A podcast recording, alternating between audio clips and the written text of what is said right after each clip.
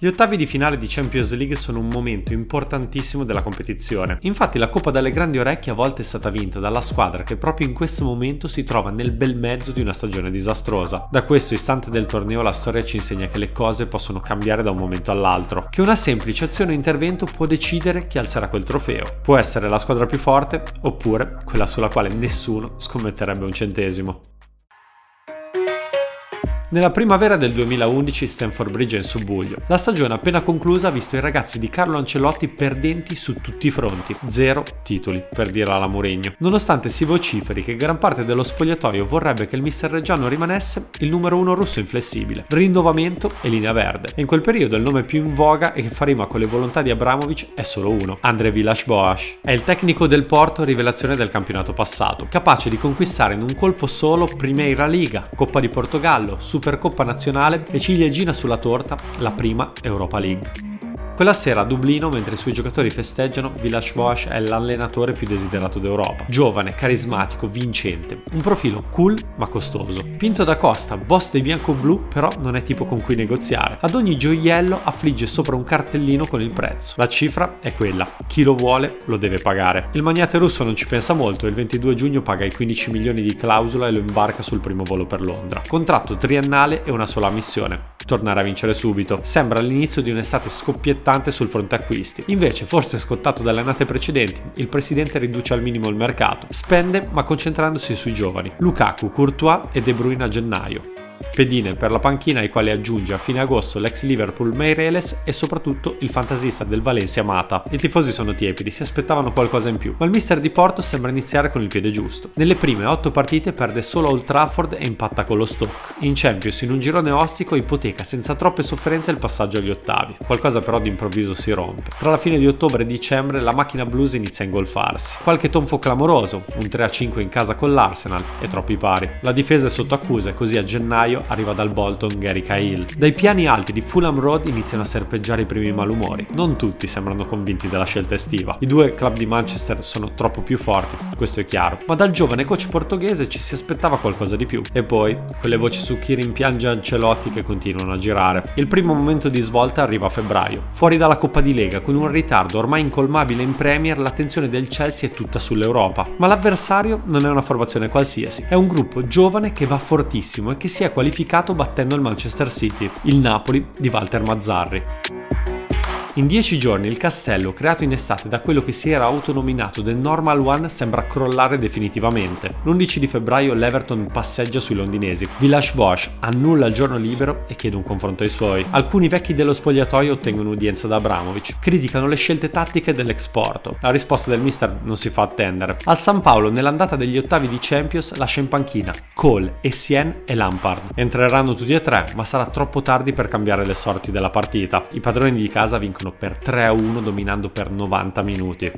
Eppure, in quella notte triste per gli ospiti c'è un episodio che cambia completamente le sorti dell'annata. Minuto ottanta, Cavani manda in porta Hamsik. Lo slovacco manda a sedere Cech. Tocco preciso per Maggio che calcia di prima intenzione. Ma Ashley Cole, proprio uno degli epurati del tecnico, pur cadendo all'indietro riesce a mettere una punta del piede fuori dalla porta. Palla respinta sulla linea per pochi millimetri. In quel momento tutto si capovolge. Villas-Boas dura ancora un paio di settimane. In aperta polemica con la presidenza viene esonerato dopo una sconfitta contro il West Bromwich. Per rivitalizzare la squadra il board opta per un traghettatore. A guidare i Blues fino a giugno sarà Roberto Di Matteo. Bandiera da giocatore, esponente storico della colonia italiana Stamford Bridge, è entrato nello staff dei londinesi da meno di un anno. Il debutto avviene due giorni dopo ed è una vittoria per due a zero a Birmingham in F A Cup. I Blu di Londra, è bene dirlo, cercano di invertire la rotta in campionato, ma gli esiti sono comunque altalenanti. Meglio, molto meglio, nelle coppe. In quella inglese arrivano in finale e battono due a uno il Liverpool.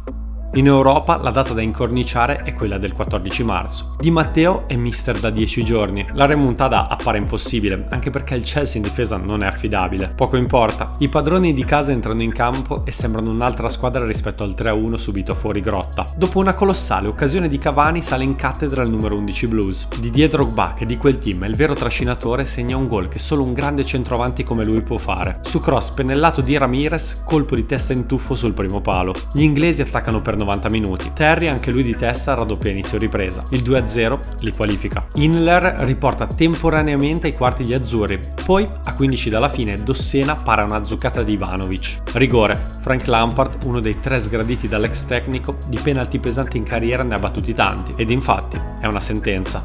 tre a uno. In quel momento il Chelsea vince un frammento della Champions League, non nel quattro a uno di Ivanovic ai supplementari dove i ragazzi di Mazzarri non ne hanno più, non nei quarti tirati e meno emozionanti contro il Benfica, ma in quel destro violento, rabbioso e preciso del suo numero otto, del suo uomo simbolo insieme a Drogba e al capitano Terry. Si può dire che la favola di Di Matteo allenatore, breve ma intensa, inizi proprio quel quattordici marzo. I capitoli più belli però verranno dopo. Battuti i lusitani con doppia vittoria di misura, sono pronti per affrontare la scalata più dura, il Barcellona di Pep Guardiola campione in carica. I Blaugrana di quegli anni non sono il team che esprime il miglior calcio bello e vincente, sono probabilmente il calcio. L'ex centrocampista catalano ha attuato una rivoluzione che in questo sport non si vedeva dall'Ajax degli anni settanta. In quattro anni i suoi vinceranno quattordici trofei sui diciotto disponibili. Con tali premesse appare chiaro verso chi siano orientati i favori del pronostico. In questo caso però non è una partita come le altre, perché non c'è nessun abbonato a Stamford Bridge che non ricordi ogni istante della semifinale del duemilanove, la partita della vergogna, come la chiamano ancora dalle parti di West London. Quell'uno a uno pieno di polemiche che ha escluso gli inglesi dalla loro seconda finale in due anni e dato via al mito del guardiolismo. E in tanti di quella squadra sono ancora lì, pronti a rigiocare quel match atteso tre anni. Gli ospiti, se possibile, sono ancora più forti. La partita è quella che ci si aspettava. I Blaugrana costantemente nella metà campo avversaria, con un possesso palla irreale, settantadue per cento, mentre la banda di Di Matteo gioca di rimessa. C'è un solo problema, il Barça si piace troppo. Al momento di concludere provano sempre una giocata in più e la vanità nel calcio non è ben vista. Recupero del primo tempo. Lampard azzanna Messi e gli toglie il pallone azionando la corsa di Ramirez. Il brasiliano si fa mezzo campo da solo e la crossa bassa in mezzo. Didier Drogba la mette in rete. uno a zero. Nella ripresa gli inglesi ovviamente alzano una diga davanti a Cech. A trenta secondi dal triplice fischio Pedro la piazza sul secondo palo e sulla respinta Busquets sbaglia un rigore in movimento. I padroni di casa vincono il match. Il copione ovviamente non cambia nemmeno al ritorno. Il Barcellona attacca per necessità e per indole, mentre il Chelsea si rintanna negli ultimi sedici metri. Si tratta veramente di un assedio, anche se c'è da dire che a volte al Camp Nou è questione di tempo. Al trentacinquesimo la palla entra in porta. La firma è di Busquets su invenzione di Messi. Anche il più ottimista tifoso inglese pensa che ora è davvero finita, anche perché John Terry si fa cacciare pochi secondi dopo. Al quarantatreesimo azione stile azulgrana e Iniesta fa due a zero. Il Barcellona sembra destinato a vincere un'altra Champions. Per pochi minuti però, centoventi secondi dopo, nell'euforia generale di casa, l'asse Lampard-Ramirez confeziona un'altra grande giocata. Tocco sotto stupendo e due a uno. Adesso è il Chelsea in finale. Il secondo tempo è un'altra giostra di emozioni. Al minuto quarantotto Drogba con troppa leggerezza tocca Fabregas in area, rigore netto, sul dischetto va Leo Messi. Sembra di nuovo finita. La Pulce tira una sassata che sbatte sulla traversa e torna in campo. Gli uomini di Di Matteo si salvano, ma manca ancora da giocare quasi tutto il secondo tempo. Saranno altri quaranta minuti di assedio. Cech para tutto e al novantesimo, quando i Blaugrana tentano il tutto per tutto, Torres, l'acquisto più costoso della storia del Chelsea che fino a quel momento aveva deluso tutti, segna in contropiede saltando Valdés. due a due. Quel gol passerà alla storia, perché in finale ci vanno i Blues.